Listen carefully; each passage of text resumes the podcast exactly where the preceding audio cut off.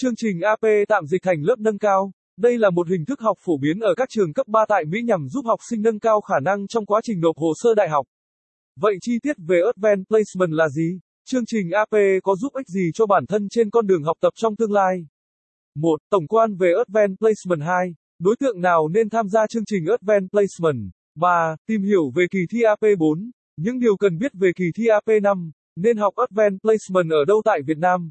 Bài viết được viết bởi Anh ngữ ETSTS, Lầu 3, 215 Nam Kỳ Khởi Nghĩa, phường 7, quận 3, thành phố Hồ Chí Minh phone 0933806699 website https 2 gạch chéo gạch chéo etest edu e vn gạch chéo.